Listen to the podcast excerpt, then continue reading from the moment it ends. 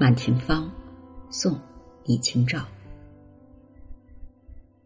小阁藏春，闲窗锁昼，画堂无限深幽。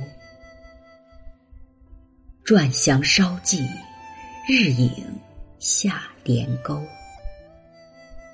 手种江梅更好，又何必临水当楼。无人道，寂寥魂寺，何须在扬州。从来知韵盛，难堪雨急，不耐风柔。更谁家横笛，吹动浓愁。莫恨香消雪减，须信道，扫尽情流。难言处，良宵淡月，疏影上风流。篆香是对盘香的育成，帘钩，卷帘用的钩子。江梅是一种野生的梅花。何炫，南朝梁代的诗人，韵盛，高雅美好，雨急被雨侵害。疏影指梅花，这是一首咏梅词，大多是认为是李清照前期的作品。词人咏残梅以自比，是他当时生活感情的真实写照，并充分显示他孤高清傲、不同流俗的性格特征。词的开头似乎是与咏梅无关，但却描述了一个特殊的抒情环境，写出了寂寞无聊的氛围。阁小、窗闲、春藏、昼锁，这是突出深境的典型词境。这是一个狭小而深邃的自我封闭的空间，它形象地具现了词人那情感隐蔽而又丰富的内心世界。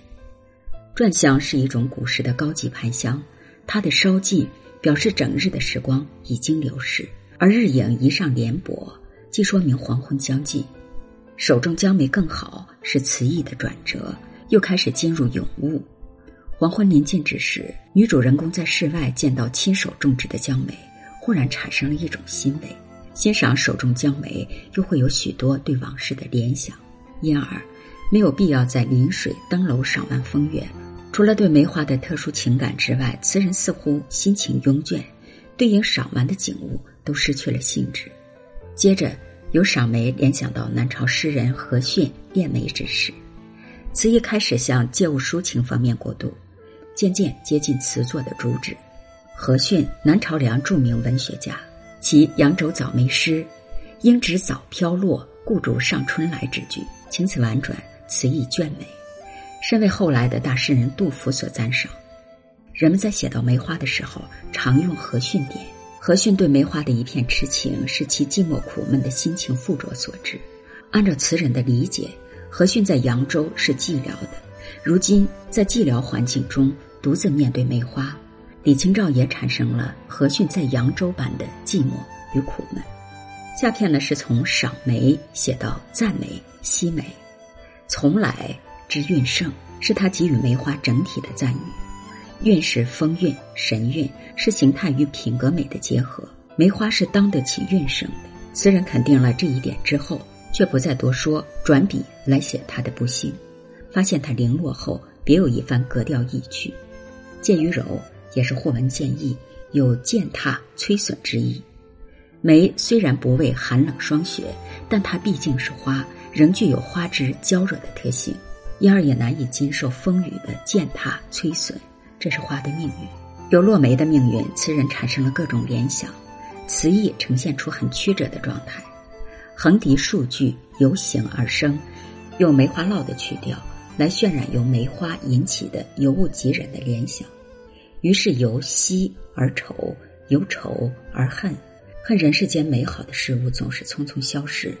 但字面上，词人偏不说恨，而说莫恨，用自宽自解的口气，相信纵使梅花香消雪减，落英无际，但是它的清韵高阁将长留人心。结句良宵淡月，疏影上风流，突出了梅花格调的高雅。纵观全词，词意深婉曲折，语言轻巧清新，音调低沉谐美，写尽了词人在冷漠寂静的环境中所产生的深切感伤之情。满庭芳，宋，李清照。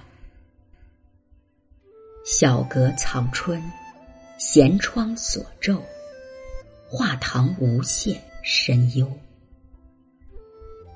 篆香稍尽，日影下帘钩。手种江梅更好，又何必临水登楼。无人道，寂寥魂似，何须在扬州。从来知韵盛，难堪雨急，不耐风柔。更谁家横笛，吹动浓愁。莫恨香消雪减，须信道，扫尽情流。难言处，良宵淡月，疏影上风流。